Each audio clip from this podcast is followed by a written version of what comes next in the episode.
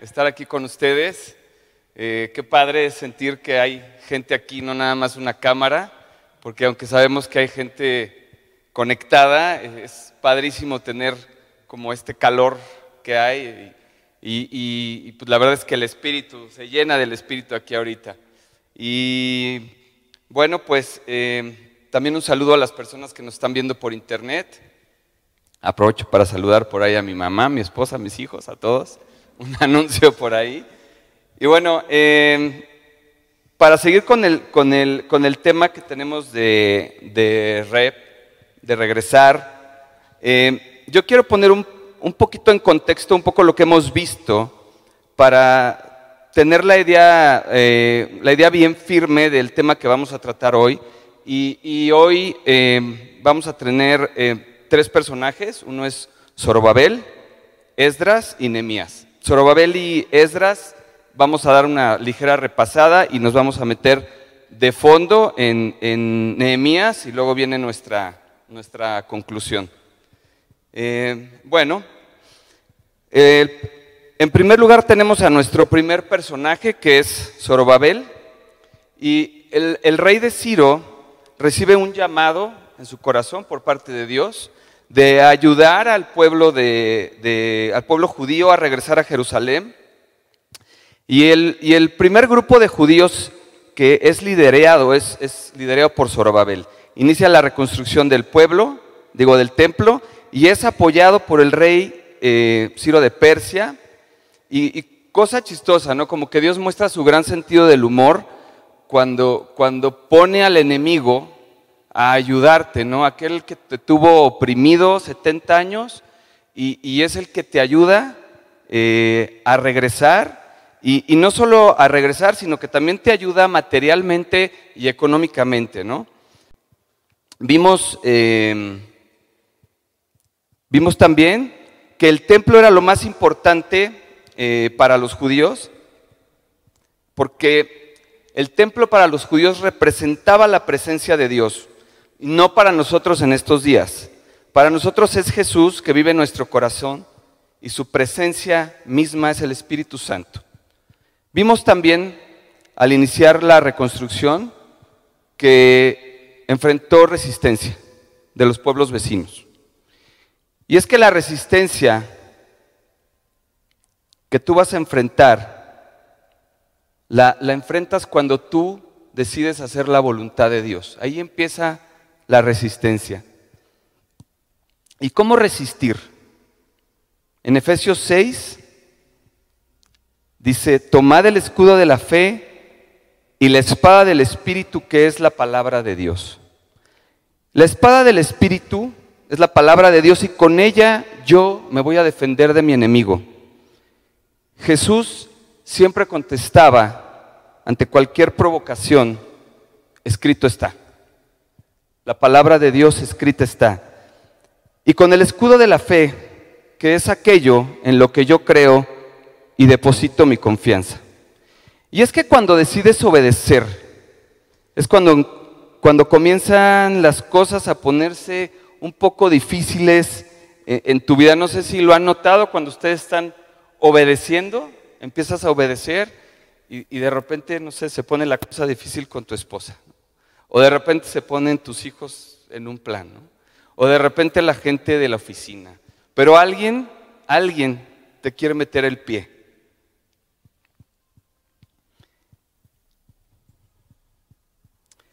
Pero la fe es creer en la palabra de Dios. Es actuar acorde con ella sin importar cómo me siento. Porque Él, mi Dios, promete un buen resultado.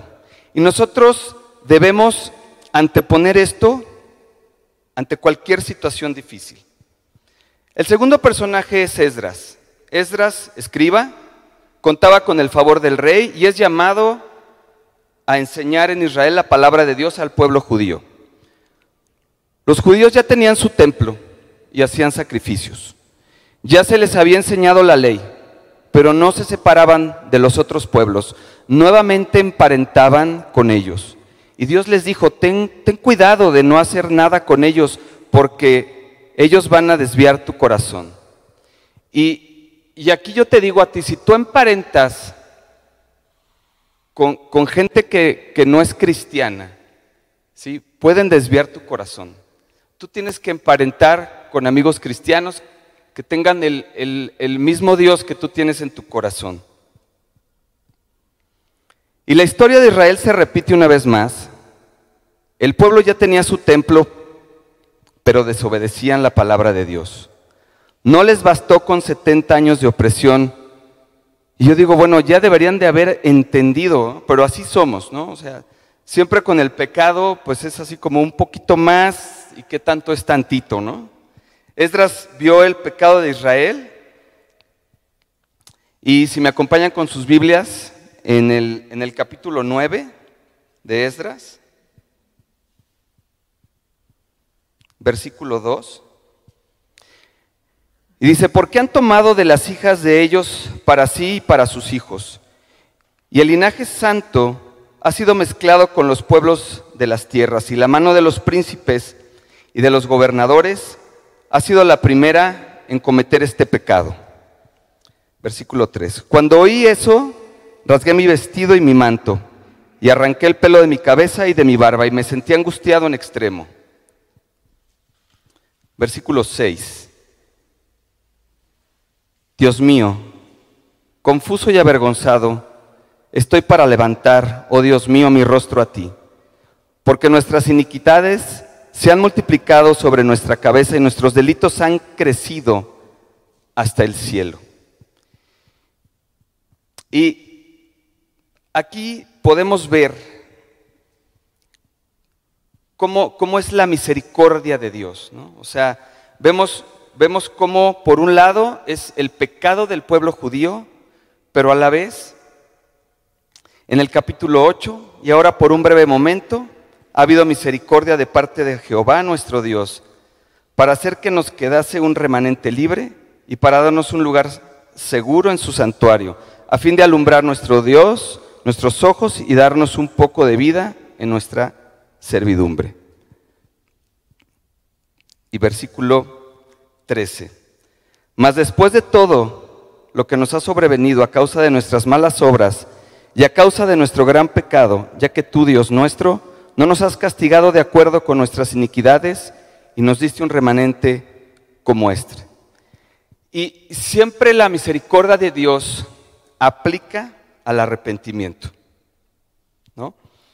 Y podemos ver en esta respuesta de arrepentimiento, se juntó el pueblo, lloraban y decían, hemos pecado contra nuestro Dios, pues hemos tomado mujeres extranjeras para nosotros. Y mandaron a sus mujeres de regreso a su casa, se arrepintieron, porque bien sabían lo que les podía suceder, pues el matrimonio pagano era prohibido por Dios. Confesaron su pecado y se arrepintieron. Y aquí vemos algo increíble. En Proverbios, Proverbios 28, 13. Dice, el que, el que encubre sus pecados no prosperará, mas el que los confiesa y se aparta alcanzará misericordia. Esto es increíble. Arrepentirse es saber que estás mal y vas hacia un lado, ¿no? y es regresarte al lado opuesto donde ibas, ¿no? porque te estás alejando de Dios, tú tienes que regresar por ese lado donde tú ibas, regresa hacia Dios. Y arrepentirse implica una acción. Y hoy, ¿qué estás abrazando que Dios ya te había dicho que soltaras? Mira Israel, sus consecuencias ya las sabían. Y eso que abrazas, ya suéltalo. Eso que estás abrazando, ese pecado, esa adicción, ese adulterio, esa trampa que manejas, suéltala. Y es que a veces somos necios y no queremos soltar las cosas y nos queremos seguir por ese mismo camino. Pero Dios está ahí y a Dios no se le puede engañar. ¿eh? Y es que el pecado de Israel no era cualquier cosa. Seguían los ritos religiosos de los pueblos vecinos, adorando falsos dioses, hacían abominaciones y, y echaban a sus hijos al fuego en sacrificio.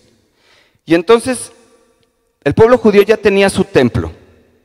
Habían leído y escudriñado la palabra, pero el mismo pueblo tenía el mismo corazón. Nuestro tercer personaje es Nehemías, copero del rey. Dios lo llama a edificar los muros. Eh, él tiene una gracia importante con, con, el rey Altajerjes para dirigirse a Jerusalén. Él, estaba triste por su pueblo, sufría por su pueblo y hay una gran crisis nacional. Las, las murallas están destruidas, las puertas quemadas, no hay seguridad, ¿sí? no hay una vida normal. Todo está expuesto, no hay garantías con la población. Vemos a un gran líder organizando a todo el pueblo para la obra de Dios. Sacerdotes construyendo, plateros, comerciantes, familias, joyeros, los del templo, gobernadores. Y es que la obra de Dios no solo se hace por sacerdotes y pastores.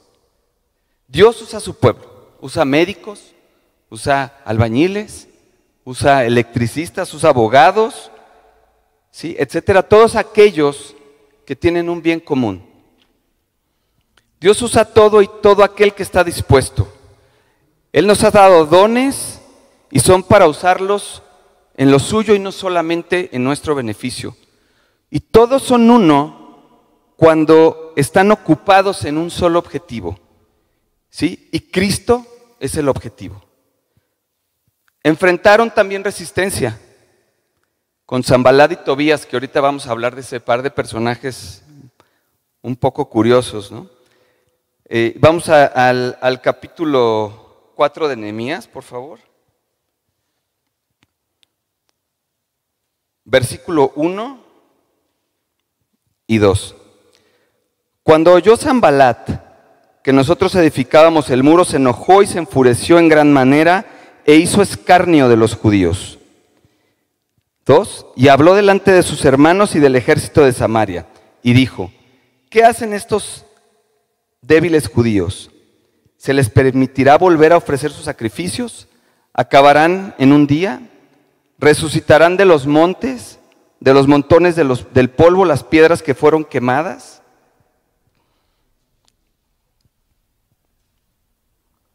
Es curioso ver que uno de los dardos que usa el enemigo para destruir es la crítica. Esas inconformidades que surgen y que si no las cortas, las alimentas y acaban destruyendo y acaban atacando gente y, y de, de, destruyendo lugares. ¿no?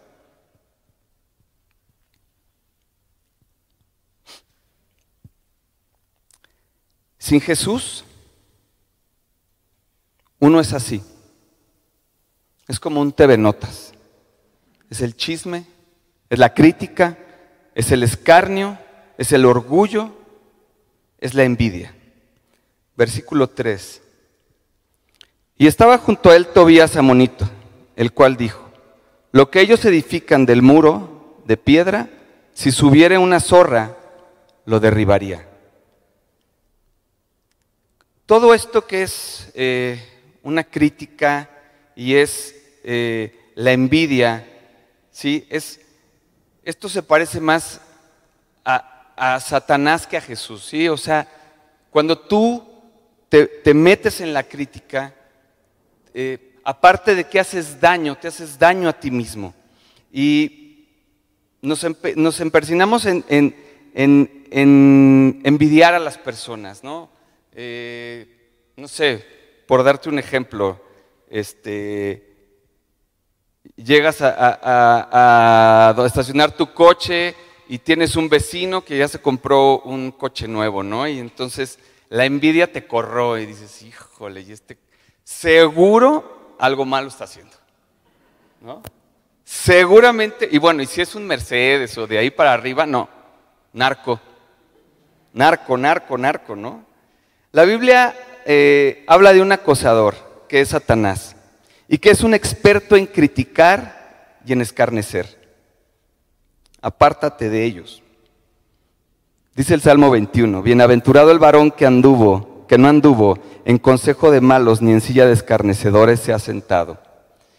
Y cuando eres así provocas una sensación de discordia, de pleito, de inconformidad, de cizaña y dices, es que si yo tuviera ese coche, no, sería yo feliz.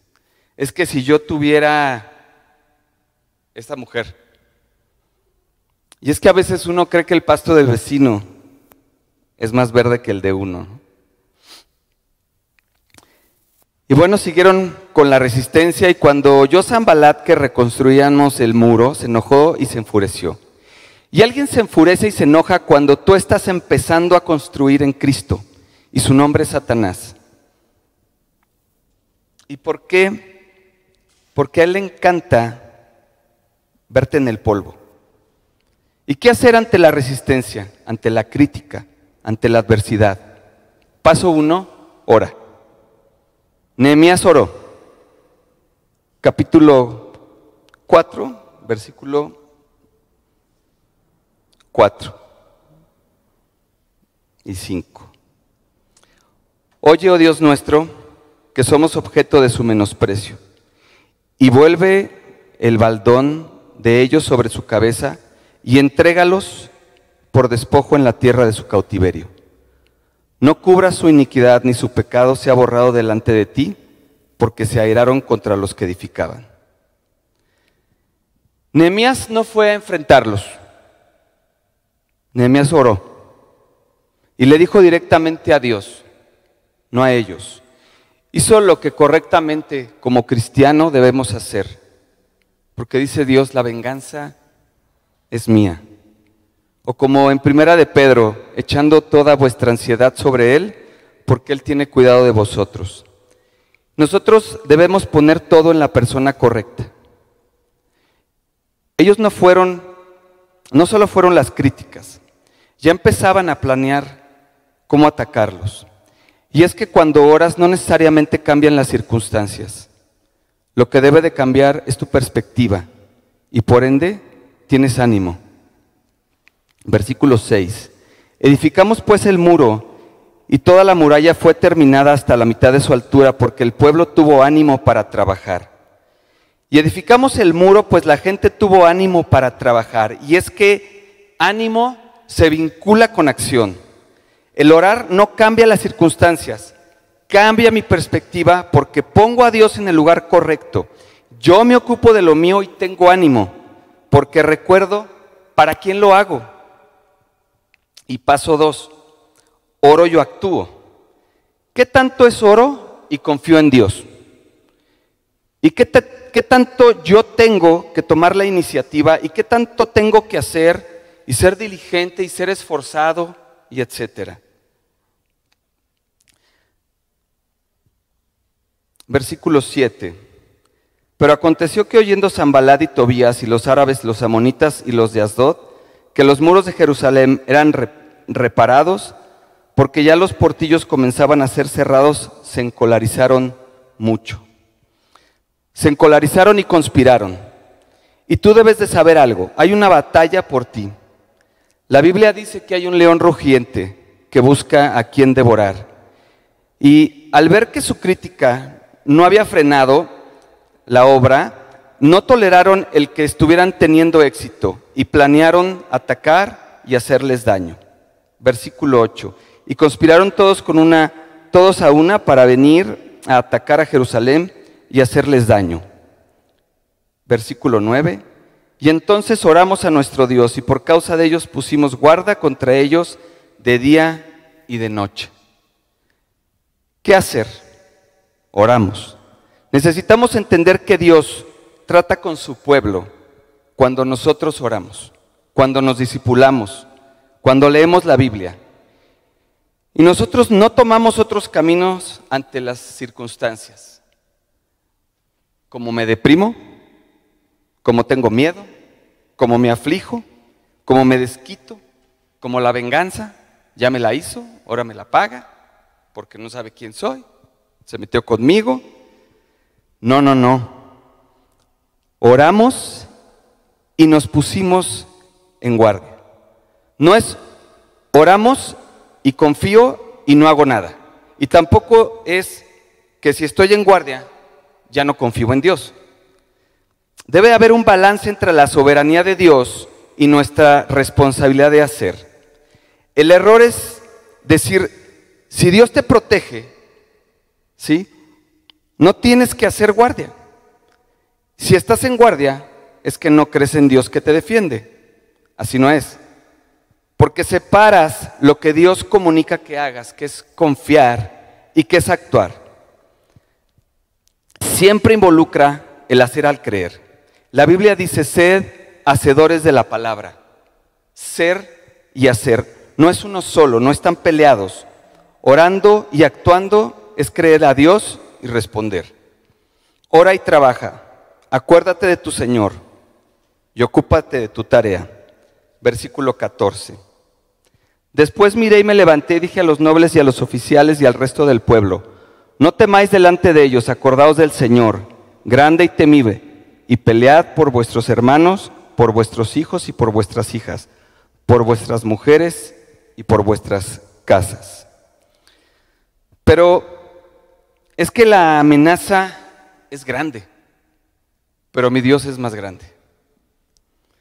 Es que mis enemigos son grandes pero mi Dios es más grande. Y es que mi problema es muy grande, pero ¿qué crees que mi Dios es más grande? Y si nuestro Dios es más grande y la mejor medicina contra el, miedo es acuérdate de tu Señor. Si el miedo te quita la mirada del Señor y hace que la pongas en tus circunstancias y entiende esto, Mientras más grande es la misión, más grande es la opresión. Así, así se maneja. No te extrañe si estás haciendo la voluntad de Dios, que tu cabeza tenga un precio en el infierno. Y, y Satanás te va a querer devorar si tú empiezas a hacer la voluntad de Dios. Y cuando comienzas a compartir el Evangelio con alguien, estás entrando en el campo de batalla. Ora, porque estás pisando terreno enemigo. Versículo 15. Y cuando oyeron nuestros enemigos que lo habíamos entendido y que Dios había desbaratado el consejo de ellos, nos volvimos todos al muro, cada uno a su tarea. Y entendimos qué. ¿Qué fue lo que entendimos? Que ante la más grande resistencia, mi Dios es más grande. Con una mano trabajaban en la obra y con otra obra, con otra mano cargaban la espada. Permanecían separados por distancia y cuando la trompeta sonaría, nos reuniríamos. Reuníos y Dios peleará por vosotros. Y cuando nosotros nos reunimos a orar, a nuestro discipulado, cuando nos congregamos, oramos unos por otros, Dios pelea por nosotros. Eso te lo aseguro. Versículo 22. También dije entonces al pueblo, cada uno con su criado permanezca dentro de Jerusalén, y de noche sirvan de centinela y de día en la obra. Pero, hijo, es que esto es muy cansado, ¿no?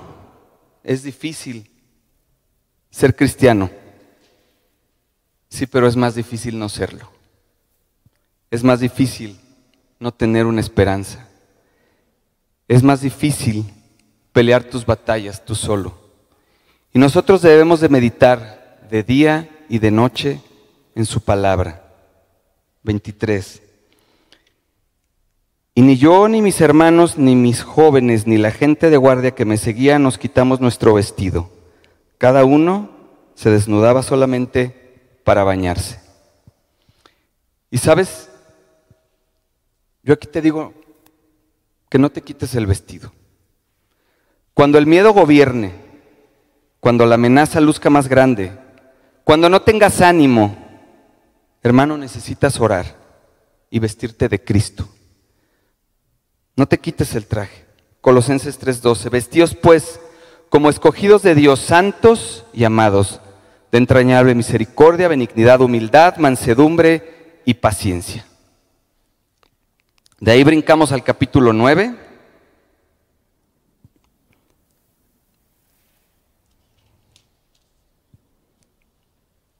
Me voy a ir un poco rápido con estos versículos. Mas ellos y vosotros y, y nuestros padres fueron soberbios y endurecieron su cerviz. No quisieron oír ni se acordaron de sus maravillas que habían hecho. Antes endurecieron su cerviz y en su rebelión pensaron poner caudillo para volverse a su, a su, a su servidumbre. Pero provocaron, te provocaron a ira y se rebelaron contra ti y echaron tu ley tras tus espaldas y mataron a tus profetas. 27. Entonces los entregaste en mano de tus enemigos, los cuales los afligieron. Pero en el tiempo de su, de su tribulación clamaron a ti y tú desde los cielos los oíste. En tu gran misericordia les enviaste libertaciones, libertadores, para que los salvasen de la mano de sus enemigos. 28. Pero una, una vez que tenían paz, volvían a hacer lo malo delante de ti, por lo cual los abandonaste en manos de sus enemigos que los dominaron. Pero volvían y clamaban otra vez a ti, y tú desde los cielos los oías, y según tus misericordias muchas veces los libraste.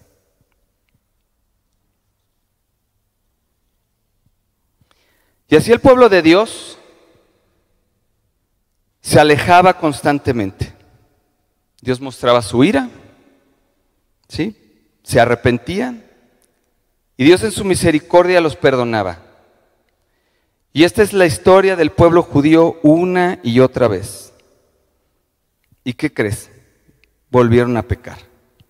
Nehemías regresó por un tiempo a Babilonia, y luego volvió a pedir permiso, volvió a regresar a Jerusalén y dice la escritura que cuando volvió a Jerusalén se dolió de gran manera. El pueblo volvió a las andadas.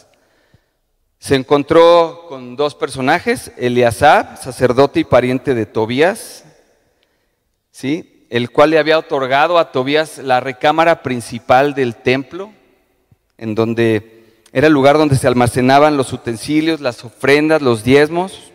Es un descaro, una joyita el señor Tobías. no, no había porciones, a los levitas, la casa de Dios había sido abandonada, trabajaban el día de reposo, tomaron mujeres de Asdod, ¿sí? amonitas, moabitas, los hijos de ellos hablaban la lengua de Asdod porque ya no sabían hablar judaico, ¿sí? Y al final pecaron sobremanera y dice la escritura y reñí con ellos y los maldije. Y reñí con ellos. ¿Sí? Y es que tú debes de reñir también a favor de Dios. Cuando tú estás viendo cómo el pecado corrompe a tu familia, te corrompe a ti, tú debes de reñir contra el pecado. Tú debes de reñir contra el pecado y los limpié de todo extranjero, los puse por grupos y cada uno a su servicio. Conclusión. Em, Sabes, desde Adán y Eva hasta nuestros días, esta es una constante que se repite en el ser humano. Por un lado es el hombre y el pecado, y por otro lado es Dios y su misericordia. El, el el ser humano peca, se aleja de Dios, en el mejor de los casos se arrepiente, Dios lo perdona y así una y otra vez. Y, cierto es que no es fácil desentenderse del pecado. Es más difícil ser cristiano, a vivir como el mundo vive. El pecado es seductor, el pecado atrae, el pecado es fácil y es muy fácil caer en sus manos. Ser cristiano requiere decisión. Ser cristiano requiere disciplina, requiere audacia, requiere fe, pero lo más importante es que requiere amor. Cuando regresas a Dios, ¿sí? primero existió la decisión de haberte alejado de Él, de irte de su lado. Y esa decisión fue por voluntad tuya y por voluntad mía. Dios nuestro Padre, su intención ha sido siempre tener a su pueblo cerca de Él. Y Jesús vino a restaurar la comunión del hombre con Dios, que había sido perdida y ausente por causa de la rebelión y la desobediencia. Efesios 2.13, pero ahora en Cristo, vosotros que en otros tiempos estabas lejos, habéis sido hechos cercanos por la sangre de Cristo. Y la sangre de Cristo nos acercó al cielo y la estrategia de Satanás siempre ha sido la de alejarnos de su presencia a través de nuestra desobediencia y de nuestro pecado. Una vez que alguien experimenta el amor de Dios, el diablo no puede sacarlo por completo de su camino, pero sí puede desviarlo. De esta manera Satanás intenta desviarnos del camino de Dios que ha señalado para nosotros, haciéndonos seguirle de lejos. Todo aquel que empieza a seguir de lejos a Jesús, comenzará a tener la misma forma de pensar, de actuar y a tener el mismo lenguaje que aquellos que no le conocen.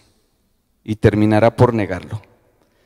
Tú no puedes decir que sigues de cerca a Jesús si andas pecando, si no cuidas tu relación con Él, si no lees tu Biblia, si no apartas tiempo para orar, si no cuidas tu vida, si no cuidas a tu esposa y esposa si no cuidas al tuyo, si descuidas a tus hijos y a tus padres, si no sirves a Dios, cuidado amigo, tú ya andas caminando lejos de Jesús.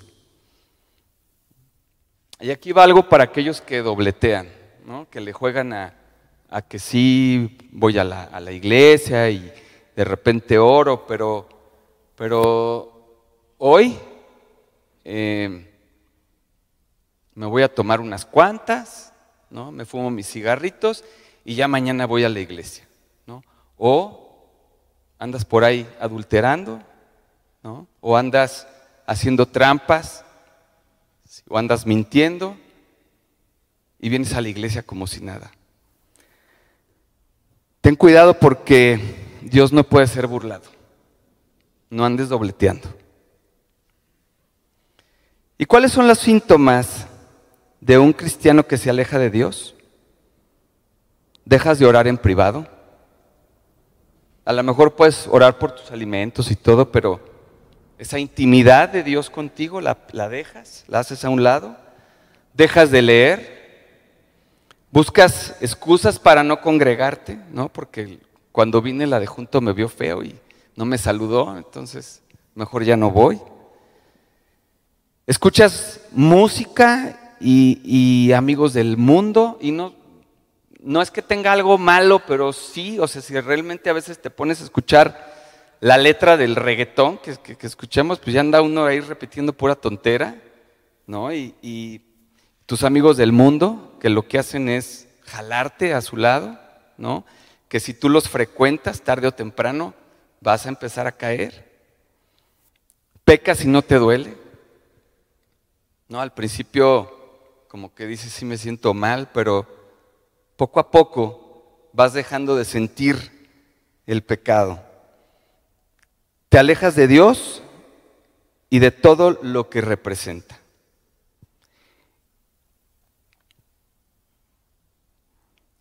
Y nos podemos alejar porque pecamos, porque tenemos dudas, por problemas no resueltos. Pero debemos de ser pacientes. Dios camina con nosotros en los problemas. No estamos exentos de problemas por ser cristianos. También nos alejamos por oraciones no respondidas y porque somos impacientes, oramos sin fe. Y, si no escuchamos las respuestas de Dios, si ya estamos diciendo pues, que Dios ya no me escucha, Dios ya me olvidó, Hermano, los tiempos de Dios son perfectos y hay que tener paciencia y perseverancia. Nos alejamos también por distracciones, a veces los afanes y agobios de la vida, el estrés. Buscamos refugio en actividades que nos dan placer, películas, música, internet, amigos. y no, no hay nada malo en esto, como decía, pero aquí si no ponemos atención, ¿sí? podemos iniciar inconscientemente un alejamiento de Dios. Y esto es poco a poco y de manera sigilosa. El pecado es como la humedad. Basta una orillita para que toda tu casa la ocupe la humedad. Las consecuencias de vivir alejado de Cristo es que te apartas de la voluntad de Dios y pierdes la capacidad de escucharlo. Dios te está llamando a que te acerques a Él, a que regreses a Cristo. Confiesa tu pecado y arrepiéntete. Obedece y ten fe. Deja de pecar y redirige tu vida y vive en santidad. Retoma tu lectura, retoma tu oración, sírvele a Dios. Teme a Dios, pon a Dios en primer lugar, congrégate, Dios te espera, Dios te recibe con brazos abiertos, Dios mandó a su Hijo a pagar un precio muy alto por tu pecado. Dios puede bendecir tu vida si tú lo sigues, si tú le eres fiel. Dios puede cambiar tu vida Cambia tu temor por valor. Cambia tus angustias por paz. Cambia tu aflicción por tranquilidad. Cambia tu incredulidad por fe. Dios te bendice, te da abundancia y quita tu escasez. Te provee de sabiduría, de inteligencia, de confianza, de esperanza, de fuerza, de poder, de valentía, de amor, de alegría, de gozo, de contentamiento. Vale la pena vivir para el Señor. Vale la pena caminar sobre su palabra. Jesús puede cambiar tu corazón. Ese corazón de piedra y te da uno de carne. Israel no necesitaba un templo nuevo, ni tampoco necesitaba saber de la ley de Dios tampoco necesitaba unas murallas nuevas. El pueblo de Israel necesitaba un nuevo corazón. Ellos tenían todo para servirle a Dios. Tenían templo nuevo, tenían ley y tenían murallas. Tenían todo. Pero parece que cuando tenemos todo se nos olvida lo que es lo más importante. Así como tú y yo no necesitamos un mejor trabajo, no necesitamos más dinero. No necesitamos una mejor esposa, ni necesitamos un mejor esposo. Lo que necesitas es que Dios cambie tu corazón. Esdras y Nehemías nos muestran que Dios regresó a los judíos de un exilio. Los regresó a su tierra.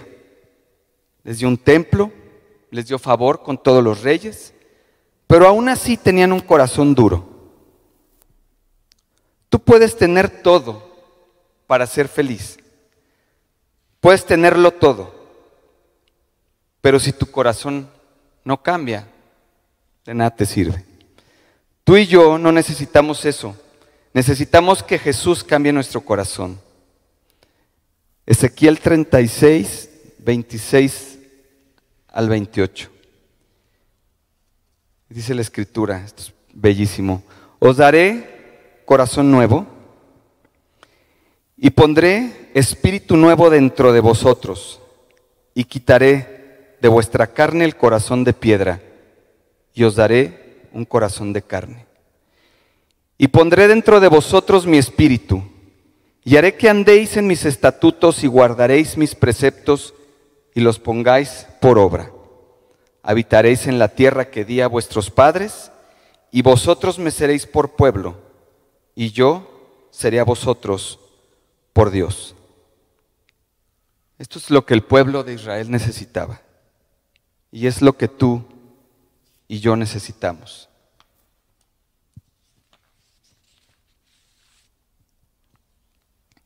Y con esto termino. Que nuestro corazón no esté gobernado por nosotros mismos.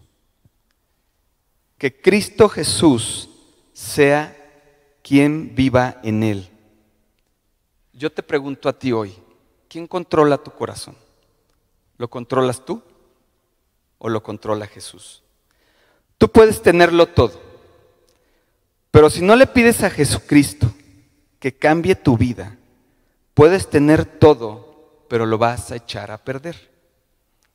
Sí, y, en ese volante que vas tú manejando, sí, yo te sugiero que te pases al lugar del copiloto y le digas a Dios, Jesús, te entrego el volante de mi vida. ¿Sí? Guía mi vida por ese camino que tú quieres que yo vaya. No permitas que yo siga viviendo en mis propias fuerzas.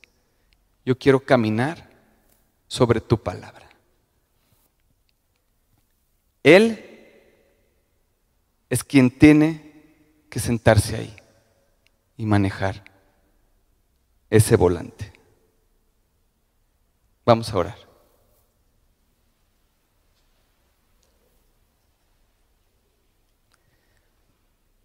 Querido Padre, te damos muchas gracias por este día. Gracias Señor, porque nos permites pronunciar tu nombre, porque nos regalas vida, porque nos levantamos con salud, sabiendo Señor que tu presencia es con nosotros, sabiendo Padre que podemos caminar confiados, tomados de tu mano Señor, cruzar esos valles de sombra, llegar hasta la cima de la montaña. Gracias Señor, porque tu palabra y tus promesas son verdaderas. Y porque podemos declararlas, Señor, con nuestra boca para que cobren vida en nuestra vida, Señor.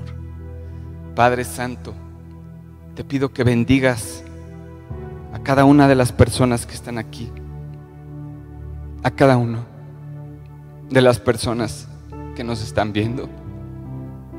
Te pido, Señor, que tomes sus corazones, que los limpies, Señor, que los bendigas, que los cambies, Señor. Cambia en ellos aquello que está podrido. Señor, reponlo por un corazón nuevo, por un corazón bendecido. Señor, gracias por tu amor. Gracias por tus bendiciones.